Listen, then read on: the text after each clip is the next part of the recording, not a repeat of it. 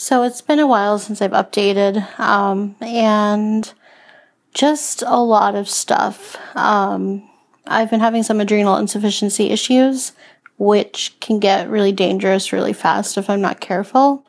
Um, I woke up this morning specifically with really swollen glands and a sore throat, and I had a low grade fever, and that can just like I said, become very dangerous because my body just does not produce the amount of cortisol needed to handle um, any kind of stress in the body, aside from its normal stuff that it has to handle, like running or like making sure my organs work and stuff.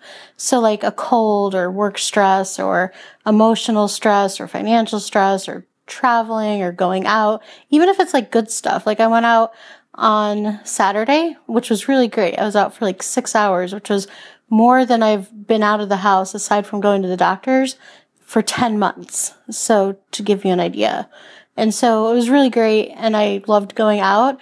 Um, but that was really stressful on my body. So I had to like stress dose to make up for it. And then, um, today I woke up with a not feeling great and I have this like weird lump on my arm I don't know what that's about. But anyway, had to stress dose so that my body could handle like any potential infection, the cold that I apparently have, um, like additional stress at work, things like that. So, um, adrenal insufficiency is just, it's just really hard to deal with and it can get really dangerous really quickly and it can kill you. So I have to be really careful.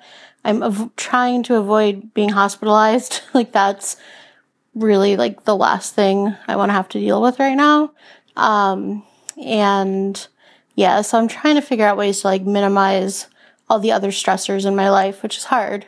Um, like it's just, you know, it can be, it can be really hard to do that. And like I've had some financial stress just from like, um, insurance actually. Like a lot of my copays like doubled from last year. So my, even like my insulin is now $200 every three weeks instead of $100 every three weeks. So it's just stuff like that that can kind of stress me out. So I'm working on it and I know that I'll get through this and I have a really good medical team that is going to help me figure out like the proper dosing and, you know, how to stay healthy. So that's where I've been the last couple of weeks, week. I don't know how long it's been, probably just a few days.